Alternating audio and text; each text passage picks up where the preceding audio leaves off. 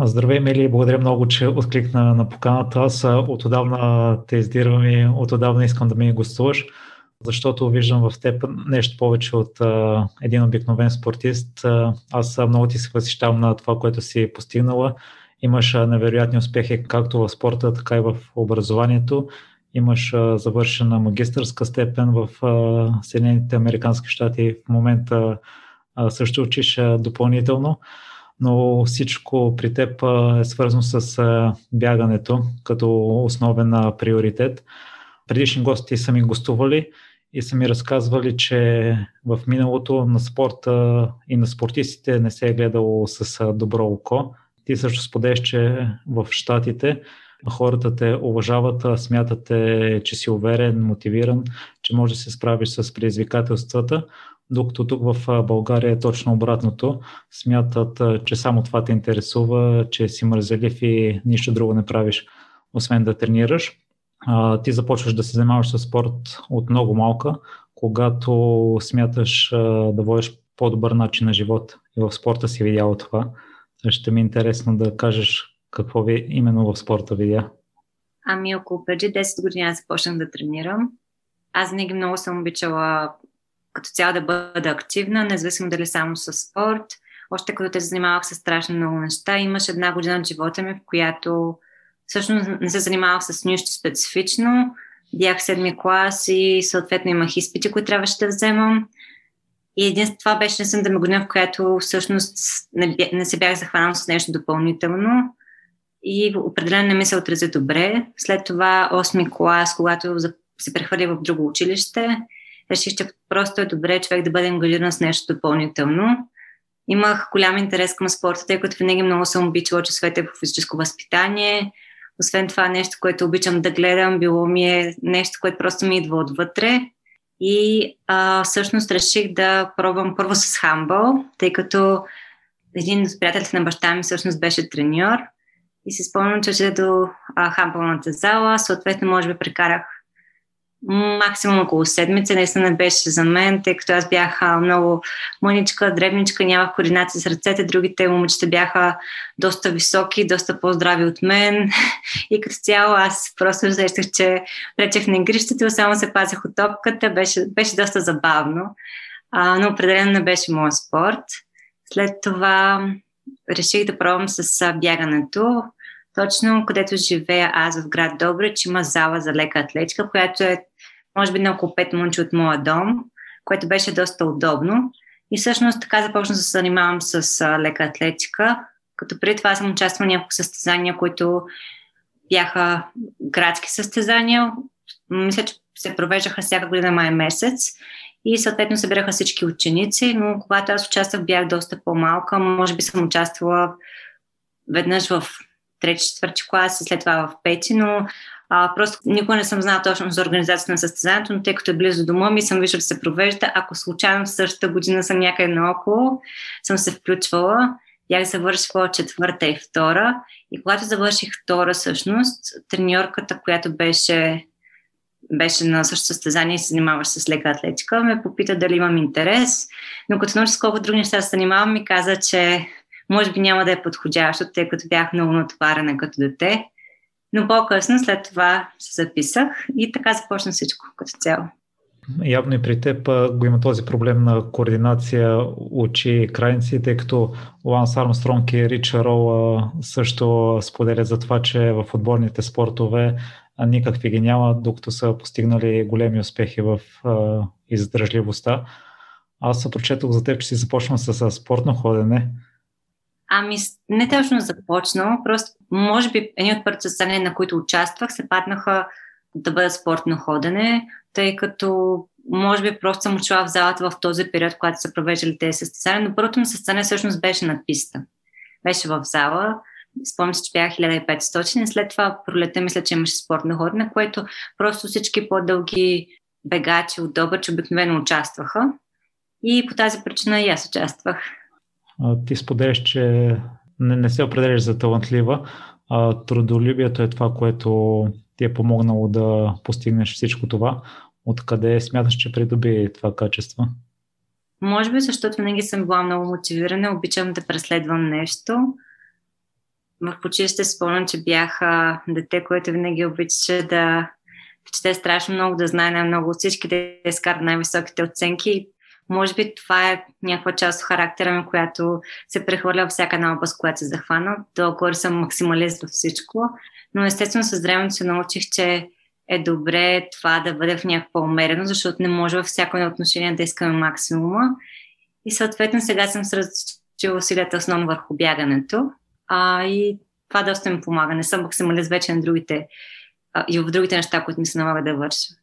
А в кой момент вече взе окончателното решение и осъзна, че си добра и искаш да се занимаваш професионално с бягане?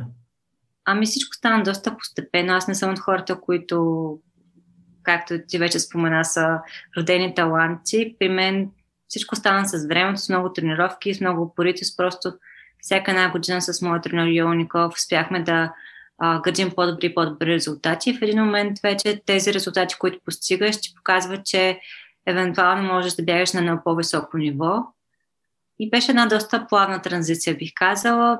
Когато а, станах втора на Европейското първенство по крос кънтри, може би беше този момент, в който си казах, че имам някакво бъдеще в лекта атлетика, защото предната година всъщност а, беше доста тежка за мен.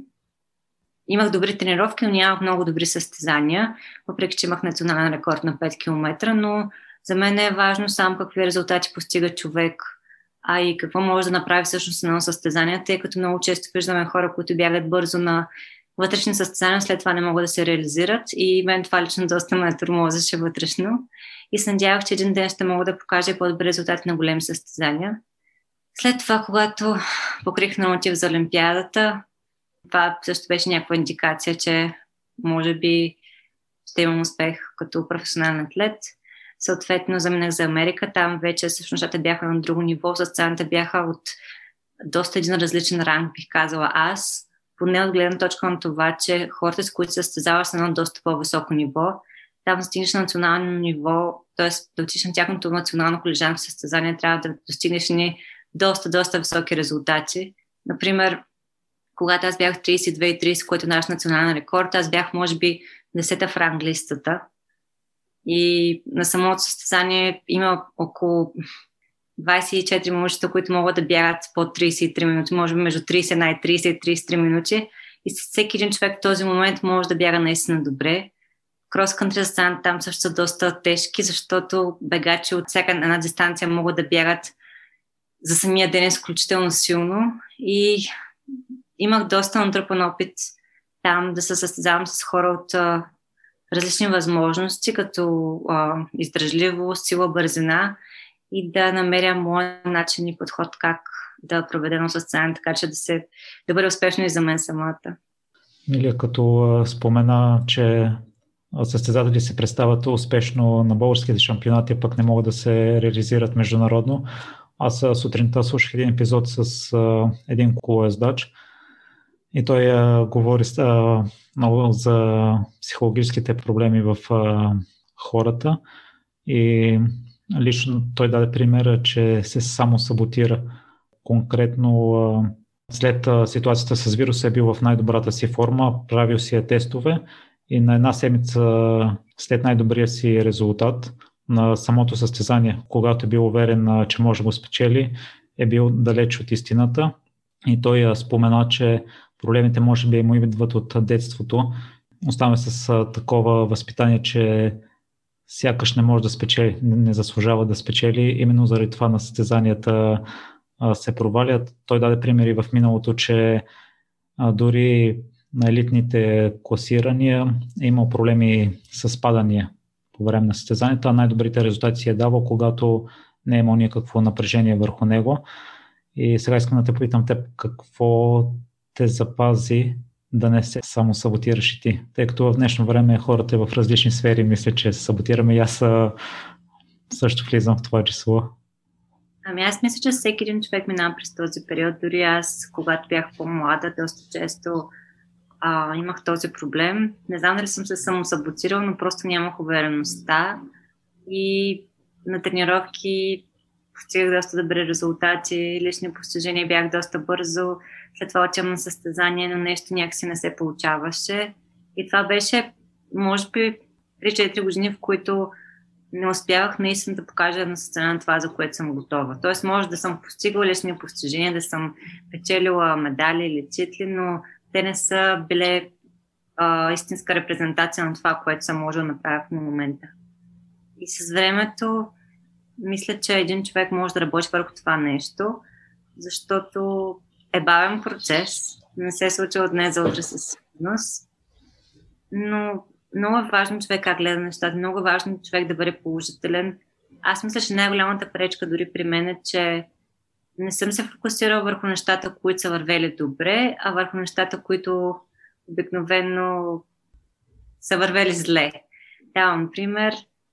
Ако имаме някакъв тренировачен цикъл от 3-4 седмици, 70-80% тренировките вървят супер и да речем имаме 5 главни тренировки. Ако три от тях станат много добре и две от тях станат не много добре или дори зле, имам чувство, че повече спортисти се фокусират върху тези две тренировки, които не са успели да направят, вместо се фокусират върху другите три, които са минали чудесни. И вече може би съм стигнала такава зрялост, че абсолютно това по никакъв начин не може да, а, да ме ефектира. Може да имам ужасни тренировки някои дни и дори в такъв момент си казвам, че това е част от процеса. А, определено не ме, не ме притеснява. Знам, че утре е друг ден и може би дори самата умора, която изпитвам в самия ден и самия факт, че науката не е станала като по учебник, означава, че вървя в правилния път. Преди рекорда във Валенсия имаше тренировки, които просто съм се чудила, няма да забравя, например, една седмица през състезанието имах дълго бягане. То не беше доста дълго, беше само около 20 или 20 км, сравнително по-късно от другите ми дълги бягания.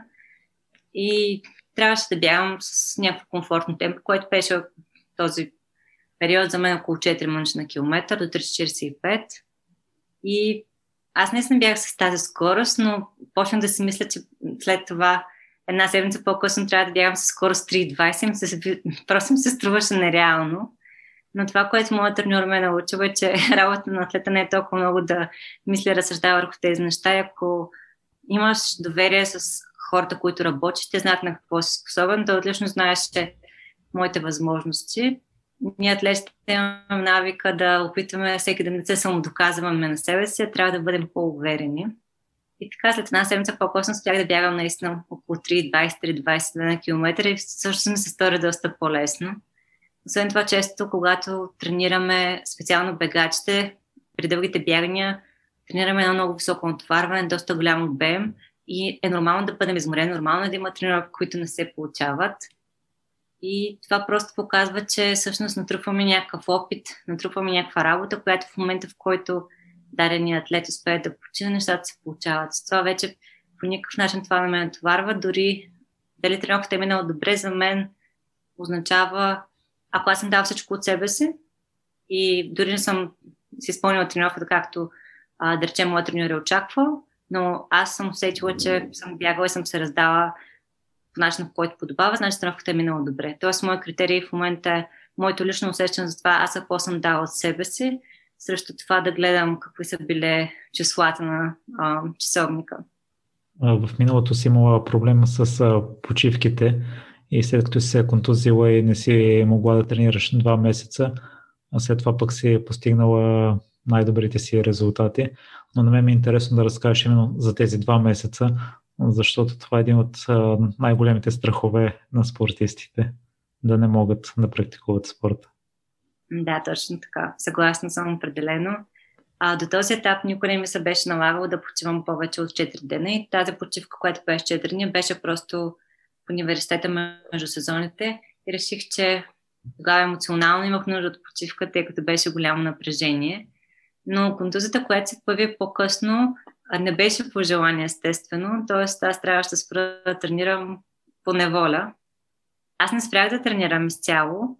А, дори мога да кажа, че бях доста активна, но не с бягане. Правих доста крос тренировки в фитнеса, като на ден прекарвах някои дни до 4 часа в фитнеса. Примерно сутринта съм карала по час и половина колело, след обяд още един час крос тренажор, след това малко фитнес упражнения. Така че всеки един ден аз прекарвах колкото мога повече качествено време в това да се развия в други насоки или поне да запазя моите аеробни качества. Но въпреки това, когато един атлет е далеч от спецификата на спорта си, както при нас е бягането, ми беше доста трудно емоционално, тъй като никой не се бях сблъсквал нещо такова, не знаех колко време ще ми отнеме да се върна във форма, как ще се чувствам. Имах а, интервенции на Ахилеса, всъщност няколко. И просто човек има тази несигурност как ще се чувства след това, дали ще има възможността отново да изпълнява спорта си по начина, в който е можел преди това. Това, което ми помогна, беше, че аз винаги съм доста положителен човек и вярвам, всяко нещо се случва с причина.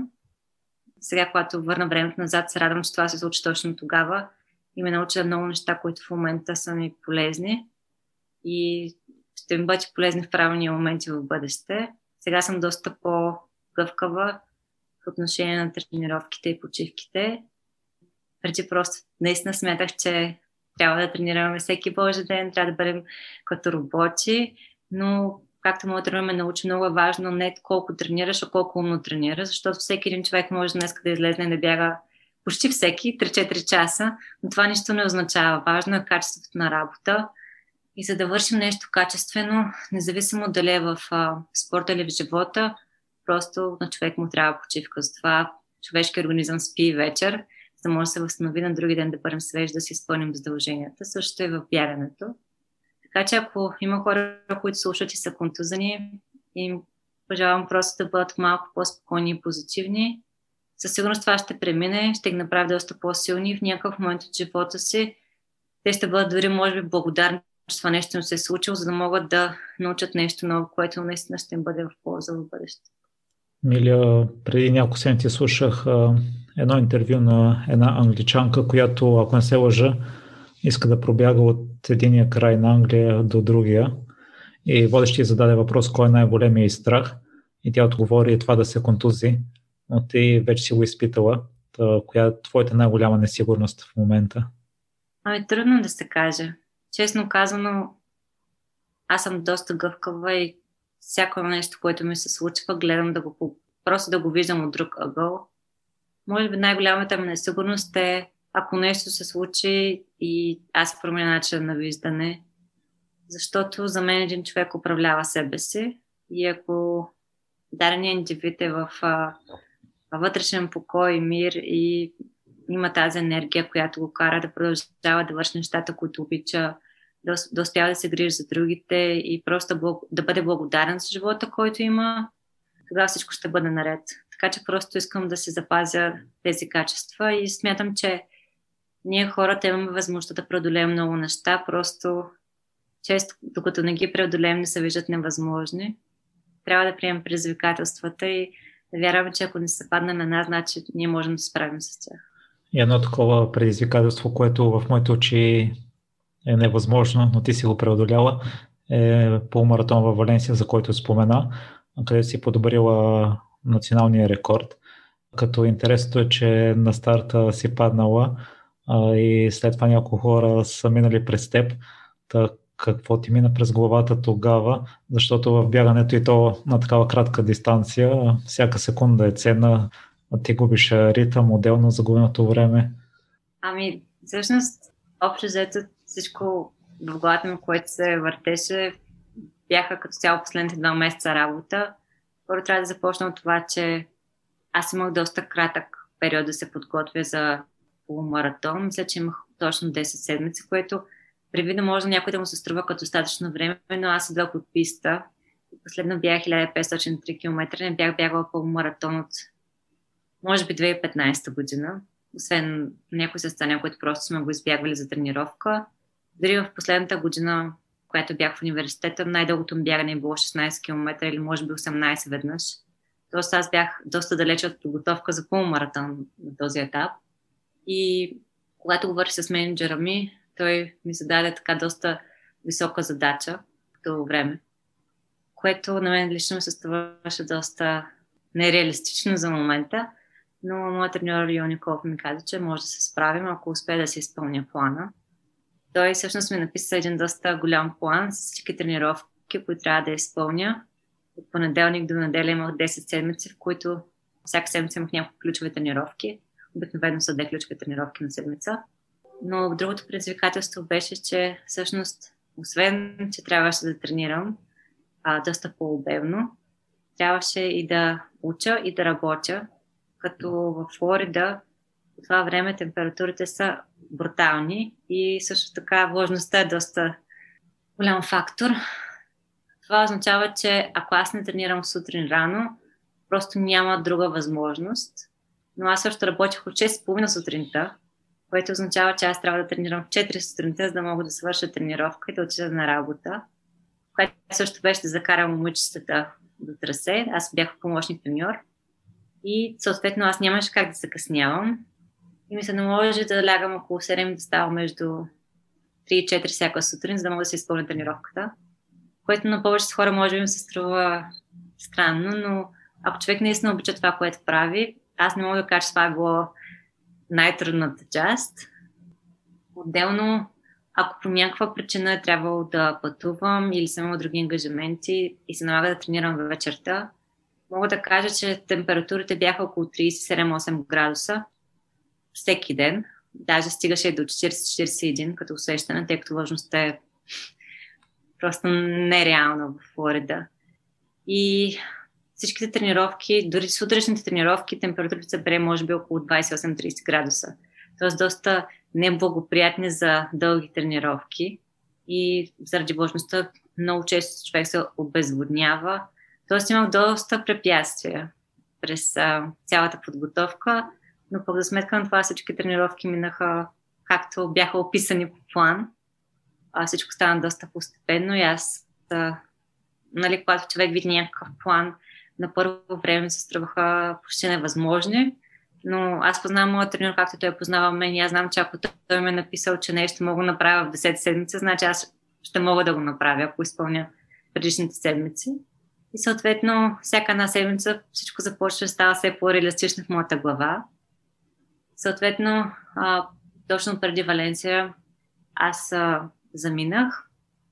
Моят треньор също да е в Валенсия. Тоест, аз трябваше да препътувам океан, той също трябваше да пътува. И аз а, имах и напрежението от моя менеджер, което означава, че имаше доста неща, за които трябваше да мисля. Защото доста хора щеха на мен. Освен това, университета, на който ме пусна да пътувам, съобразяваш се колкото могат с а, моята цел за Валенсия. Те също доста ми помогнаха в това отношение, като ми улесниха работата. И когато застанах на старт, аз спомням, че моят треньор ме беше предупредил да внимавам, защото е доста голям старт. Мисля, че участвах около 15 000 души, просто дори аз не можех да видя края на колоната от хората, които се бяха наредили. Това беше за мен първи такъв старт. Аз никога не съм участвала на такова масово състезание. И като бегач, който поканен в елитния старт, ние бяхме най-отпред. Аз лично очаквах, че елитния старт ще бъде малко разделен, или поне ще имаме една-две секунди преднина от другите, но това, което се случи, всъщност, че лентата се отряза между професионалните бегачи и непрофесионалистите. Ни пуснаха всички заедно и може би около 3 секунди след самия старт, всеки как някой ме блъсна ето така зад гърба, но с, доста силно, при което аз буквално паднах на плечи по колене. И в следващите около, може би 10 секунди бяха нещо ужасно, защото аз разбирам, че хората в такъв момент нямат време да реагират. Може би поне 5-6 човека стъпиха върху мен. Спомням се, че някой стъпа а, доста лошо около кръста ми. Съответно, аз успях да се изправя. И нали, в първите минути бях в шок. Тръгнах да бягам отново, но аз вече бях толкова назад от а, елитната група. Дори не можех да видя къде е началото на колоната отново. И започнах да бягам и първите няколко минути. Всичко се, се чувстваш толкова странно. После се оказа, че съм се спукала бурсите на двете колена и то по няколко. Но това го разбрах по-късно, освен кръвта и другите неща, които нали, те не ме стряскат такъв момент, но самото усещане, освен това имах страшно неприятна болка от едно стъпване от едната страна на, на гърба. И спомням се, че първия километър просто си мислих дали въобще ще мога да завърша бягането. Но предполагам, че от целият адреналин и, и всичко, което ми се случи, някакси всеки един километр успях да се поуспокоя и самата болка започна да изтръпва. Първият ми километр беше много бавен, беше 3.28 и аз бях доста по-далече от, от моята група. Съответно ми се наложи да бягам следващите няколко километра около 3.15 и малко по-бързо да мога да хвана групата, което естествено не е идеален вариант как искаш да бягаш по маратон. И някъде, може би, около 10 км вече бях хванал групата, която бягаше около 3.20, което беше моята цел. Спомням, че имах долу горе около 33-30, може би, на 10 км, т.е. не бях много далече. Но след това, следващите 5 км, мисля, че имахме леко забавяне.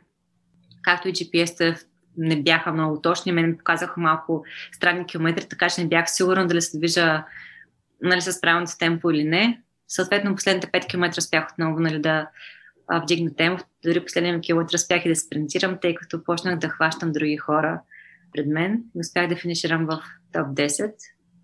И когато финиширах, просто бях много щастлива, защото а, спомням си, видях моят треньор, може би 2 км или километра и половина преди финала и видях, че той е щастлив и е доволен и ми каза, че има шанса да хвана една от бегачките пред мен. И се движех, нали вече когато видях контролните времена, видях, че се движа за рекорд и около 70 минути.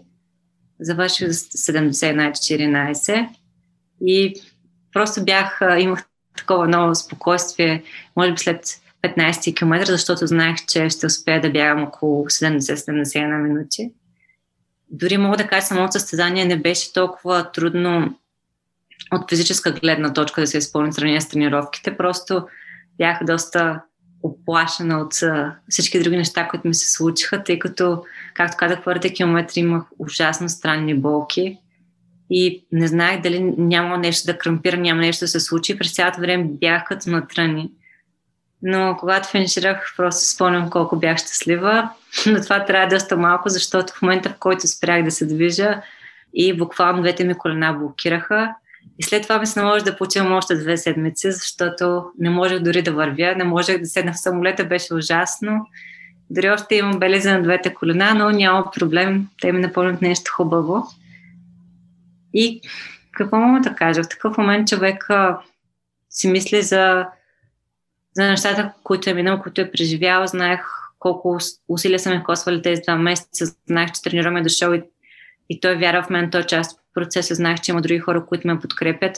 И изпитвах една такава доста силна отговорност, че аз трябва да, да се представя по начина, по който, който мога за момента. Съответно, ние винаги имаме шанс или да, да се откажем или да опитаме за мен никога не е било въпрос на това дали трябва да се откаже или не, за не ги продължавам. И някога нещата се получават, някога не, но за мен може би най-лошото нещо човек да се откаже и да се преде на емоциите. И може би можеше просто да спра в този момент, в който паднах и да се кажат невъзможно да бягам по този начин. Но това определено не съм аз, така че аз си спомням, че дори и в детството си бях бягала един полумаратон с изкълчен англеза на втория ден. Дори не може да се обоя маратонката в този момент, но бях решила, че ще го избягам.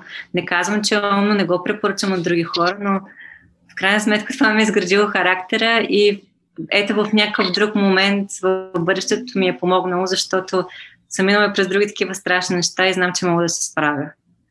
Така че взимайте си полка от глупавите неща, които правите в живота, може да се ви полза. Или по какъв начин се озова в Штатите, тъй като е била пълна стипендиантка? Ами, аз имах доста предложения след европейското по крос кънтри и следващата година, която бях 5-10 км на писта. Обаче никога не съм гледала доста сериозно на тях. Да бъда откровена, моят треньор всъщност а, играше доста голяма роля в моето решение, тъй като след Олимпиадата за мен другата година беше общо така се каже година, в която нямах кой знае какви големи състезания на фронта. И той ме посъветва да отида, да си завърша едно по-добро, по-добро образование, да видя как се нещата с спорта там. И началото плана беше да стана само една година. Но нещата се промениха с времето. Останах почти 4 години. И така. Милия, споделяш, че първата година е била много трудна, тренировките не са се получавали, но след това, за щастие, всичко си е дошло на мястото и ти си станала най-добрата в отбора. Вече спомена, че си станала и помощник треньор. Ще ни поразходиш ли през този процес?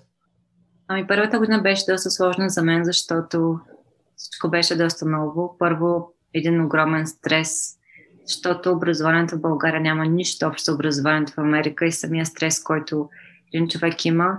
Дори сега, когато ми се налага да уча за другия си изпит, и на моменти си припомням дните, в които реално ежедневието в което човек прекарва долу-горе целия си ден на крак.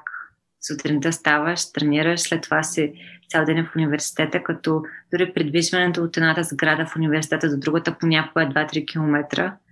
Аз всъщност не обичам да карам колело, защото няма много добра координация, а там е пълно с хора и решавах, че се предвиждам пеша. Имаше автобус, но първата година въобще а, не се чувствах уверен да се предвижвам с тях. И реално изкарвах целия систем в университета, след това се прибирам към 5-6 вечерта и се започва готвене, чистене, учене. Не можех да се легна до 12 вечерта, след това сутринта е много трудно станеш в 5-6 и се получи един такъв цикъл от а, супер голямо физическо и психическо натоварване. Освен това, тренировките не минаха така, както очаквах. Аз идвах от маратона в а, от подготовката ми, която беше за Олимпиада, беше маратонска подготовка и колкото и да е аз не си бях почивал лято, както другите момичета, които постъпиха в отбора.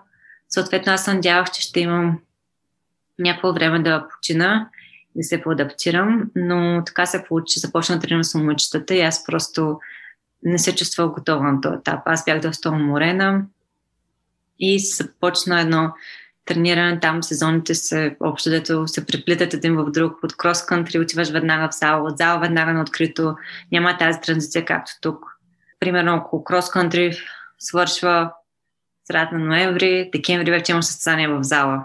Цели януари, февруари, след това март има национално първенство в зала и веднага след две седмици имаш първото състезание на открито. Тоест няма тази транзиция, която сме свикнали тук да отделяме сезоните. И се получи просто едно натрупване на страшно много умора. Опитах различни неща. Тренировките бяха нови за мен. Не мисля, че много ми пасваха в началото. Аз не знаех да ги изпълнявам много добре. Там повечето му ще бяга доста бързо на леките дни, нещо, което аз по принцип не правя. Имаше моменти, в които съм бяга леките дни по 4 минути на километър, което за мен не беше проблем, тъй като това ми е било темпото за маратона, но това не значи, че всъщност ми носиш някакви позитиви в тренировките също. За щастие, моят треньор играеше доста голяма роля в това да се получат нещата в по-късен етап, защото ми даваше доста съвети как да изпълнявам самите тренировки, как да се нареждам нещата така, че да мога да напредна. Лятото се върнах и успяхме да свършим доста работа, която на мен ми липсваше в първата година, тъй като аз бях свикнала да градя някаква база и на тази база надграждам, докато там отиваш и просто базата като цяло м- нямаш толкова време да направиш база, ти просто влизаш в самия сезон. И се започват ни основни тренировки, които се въртят цяла година. Примерно и за крос-кантри или за 5 км в зала или на писта долу-горе. Примерно хиледарките ще бъдат нещо, което ще бъдат част от твоята система всяка седмица. А просто имахме доста по-голяма транзиция просто различни системи.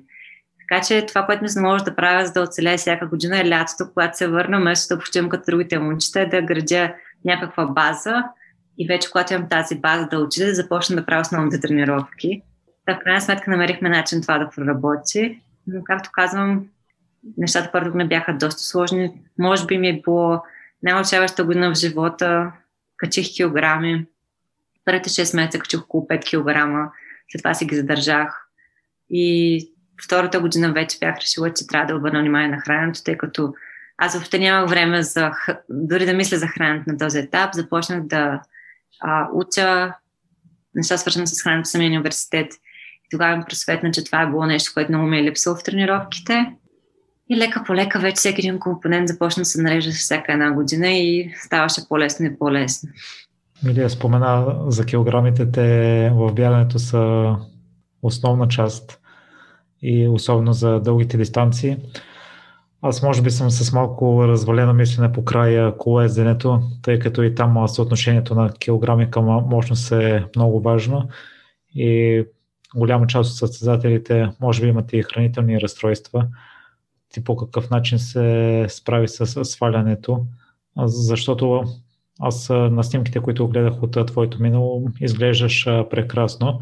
Аз сега си изпита само мускули в перфектно състояние. Ами честно казано, първото нещо, което си спомням в целия процес беше когато отворих да гледам един албум от снимки от едно състезание на един фотограф. И това беше точно тази първа година, след като аз участвах по състезания. И направих впечатление, че колкото повече гледам снимките от първо място до, до примерно место, което е 200, 200 имаш една последователност това, че всичките първи момичета, да речем от първо до 20 място, изглеждаха доста изчистени. След това, колкото по-натам отиваш, толкова повече се променяше картинката, нали, с много малки изключения. И когато гледах а, снимките на тези първи, примерно 20-30 момичета, а там, между другото, е голям успех да влезеш топ 20 или 30, защото топ 20 или 30 може някой, който има 15-20 на 5 км да завърши 20 или 30 на 30 на 10 км да свърши 15. Всеки ден е различно, просто зависи от трасето, от, от много неща.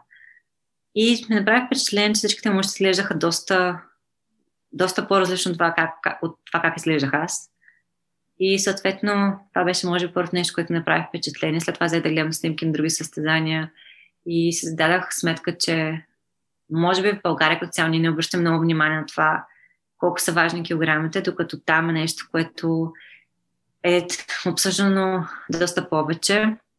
Разбира се, моят тренер винаги му го е казвал, че килограмите са важни, но аз не съм обръщал толкова голямо внимание. Може би защото просто така е била като цяло средата около мен имам председателната среда, когато заставаш на старта и нали, видиш другите момичета, докато една жена естествено се заглежда как изглеждаш другите жени на старта, когато отива да се състезава. И тогава вече ме направи по-сериозно впечатление. Съответно, там във всеки един отбор си имаш а, а, диетолози, нутриционисти и хора, които работят с теб да ти помогнат. Но аз началото не се бях възползвала, защото не е била практика за мен. И реших да се запиша на Nutrition Science, което е наука за храненето. И 6 месеца де факто учих това и разбрах колко много пропуски имам в храненето, тъй като през годините бях опитвала доста неща, но просто бях решила, че аз съм от тези бегачи, които нямат много мускулна маса, имат повече мазнини, не са просто изчистени природно. Което по принцип е така, но не, означава, че не може да се промени. И там имахме доста добра апаратура, лаборатория е доста по-лесно да следиш прогреса си. Съответно, когато започнах да уча това, реших да а, приложа различни методи, това, което съм научила върху себе си. И там използвах DEXA Scan, което е нещо като ядрено магнитен резонанс, който може да ти измери мазнините в левия крак, дясната ръка, колко процента мускули, мазнини, грамове в всяка част на тялото, костна плътност, всъщност нещо доста полезно. И така, когато започнах, се направих този дек с карне. След това, може би на около 3 до 6 месеца, съм си правила следващия, за да мога да видя как се развиват нещата, дали това, което правя е правилно, дали по някакъв начин влияе на костната плътност, защото при жените това е доста важно, особено при диетите. И лека по лека м- доста се обляках по това нещо. Естествено, може да бъде и проблематично, защото, както ти каза, доста хора развиват а, хранителни разстройства – доста от момичета, които се състезават в САЩ имат този проблем, мога да кажа, че един изключителен проблем, защото повечето момичета, които съм състезава с тях, са доста под нормално тегло и когато свикнеш да се, нали, да състезаваш с такъв а, тип атлети, ти добиваш някаква представа, че това е нормалното, което не е задължително да е така. Най-важното нещо за един атлет трябва да е специално за дългите бягания, бягания както каза и за колезенето, за мен е по-важно да се обръща внимание на съотношението на мазнини, отколкото като цяло теглото. въпреки че е относително според дисциплината, но просто има хора, които, да речем, дълги бегачи, които са малко по-тежки, изчистени са, имат много малък процент мазнини, но просто са родени по-здрави от други. Аз съм родена с доста по-малко а, мускулна маса от другите и ако аз се опитам да кача само мускули и натежа, пак не, не се чувствам добре. Така че това си има нали, някакви граници, но всеки човек според мен си има някакво заложено тегло и трябва да се стреми да стои в някакви граници. Другото, което е много е важно да знаем, че има тренировъчно тегло и състезателно тегло. Тъй като аз имах проблем с това нещо, когато свалих доста всъщност мазнини, аз не успях да загубя мускулна маса, дори обратно аз натрупах мускулна маса, което беше доста интересно, защото повече хора, които отслабват, губят мускулна маса. Аз успях да отслабна и да кача мускулна маса, което беше голям плюс за мен.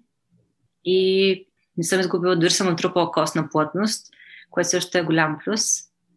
Но мога да кажа, че а, когато човек е перфекционист, както съм аз, в някакъв момент а, трябва да си кажеш а, стоп или просто да можеш да разграничиш кога е момента да бъдеш наистина лек и пъргав и кога е момента да бъдеш малко по-тежък и да имаш малко повече енергия да си изпълниш тренировките.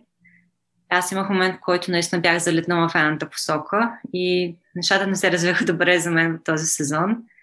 Затова е много важно човек да, да знае кога и защо върши нещо.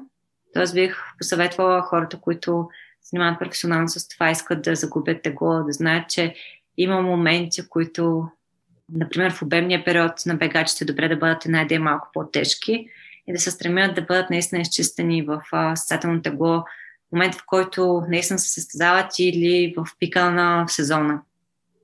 Тоест да не прехвърля тази граница, защото може да има доста негативни последствия. Какъв начин става свалянето на килограми, защото трябва да си в калориен дефицит, за да свалиш килограми, т.е. енергията няма да ти е толкова висока, че може да си изпълняваш и тренировките на 100%. По принцип, ако сме в калориен дефицит, наистина е доста по-трудно да тренираме по-тежко. Затова казвам, че е добре човек всъщност да цели този калориен дефицит да бъде, когато състезанието наближава, че вече нямаме такъв голям обем на тренировки. Тоест тренировките са по-кратки. Аз съм питала доста неща. Ако калорийният дефицит е малък, долу-горе може човек да играе около това да губи килограми дори в а, периода, в който бяга повече километри или спортува повече. Но това е една доста тънка линия, доста е сложно за изчисление, тъй като ако имаме калориен дефицит, например 200 калории, това е доста трудно да се изчислява и може да се направи само буквално, ако човека измерва всяко нещо, което поема, което е доста а, което консумира доста време и може да доведе до нездравословни навици като цяло. Това трябва да измерим плюсовете и минусите на нещата. Но има възможност наистина човек да, да бъде в калориен дефицит до някаква степен в определен период и тренировките им да върват добре. Но както казвам, не бих казала някой да го направи сам, по-добре се консултира с специалист, защото може да има доста негативен ефект. Виждала съм това нещо върху други атлети около мен, които решават сами, че могат да се справят и по-добре да бягаш една идея по-тежък и да имаш енергия, отколкото станеш твърде лек и да не можеш да се придвижваш в пространството. Да, и това го има, че не винаги това да си максимално леко означава, че ще си максимално бърз. Или ако някой слушателите иска да се свърже с теб или да се обърне към някакъв съвет, а за някакъв съвет, къде може да го направи? Ами аз имам фен страница във Фейсбук, която е като спортист, мисля, ако не се лъжа, където обикновено публикувам от време на време разни неща, свързани с храненето, като цяло с живота, защото в момента това, което завършим е хранене и wellness. Тоест не се фокусирам само върху храненето, а върху всеки аспект от живота на човек, тъй като храненето е едно нещо, но ако както казваме, ние майндсета на човека не е на правилното място. Ако начинът, по който ние мислим, не е на правилното място, само храненето няма да доведе до кой знае колко по-добър живот. Тоест всичко е една комбинация. Както и в а, спорта, ако се фокусирам само върху храненето, ние няма да станем по-бързи, със сигурност.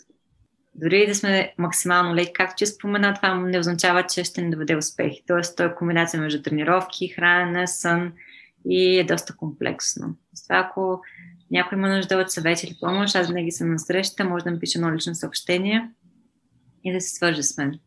В какво си се провалила? В много неща. Аз мисля, че дори всеки един успех е споро доста провали. Но аз не обичам да казвам, не обичам да наричам нещата като провал, по-скоро като опит, защото всяко нещо, което не се получава, един опит, който може да използваме и в някакъв момент нещата се получават. Но във всяко нещо, което съм правила, дори когато започнах като малка да готвя, си спомням, че се справях ужасно. И мислех, че просто готвенето не е за мен, докато сега е нещо, което обожавам и мисля, че се справям наистина добре в това нещо. Както и в бягането. Първото ми бягане 1500 метра беше 6-16. Определено не индикира никакъв талант, дори обратното. Имала съм а, моменти, в които дори доста хора на високо ниво спорт са ми казвали, че просто не е за мен и то с добър тон, не е в а, никакъв лош смисъл. Просто на този етап са ми казали, че е по-добре се отделя времето в нещо друго, малко по-градивно за мен. Но човек трябва да вярва в себе си, трябва да слуша вътрешния глас. Ако мислите, че има нещо, което можете да сте добри и ви идва отвътре, просто продължавайте, не се отказвайте и за мен с времето нещата ще се наредят. А с какво се гордееш най-много? Това е труден въпрос. За мен най-важното нещо като цяло е един човек да бъде добър и да има някакъв морал и ценности. Тоест, ам, какво постигаме професионално за мен не е толкова голямо значение. Защото ако реално се замислим, всеки, абсолютно всеки един човек е добър в нещо. Един е добър в спорт, друг е добър в работата си. Всеки човек има някакво призвание, което, което наистина го бива.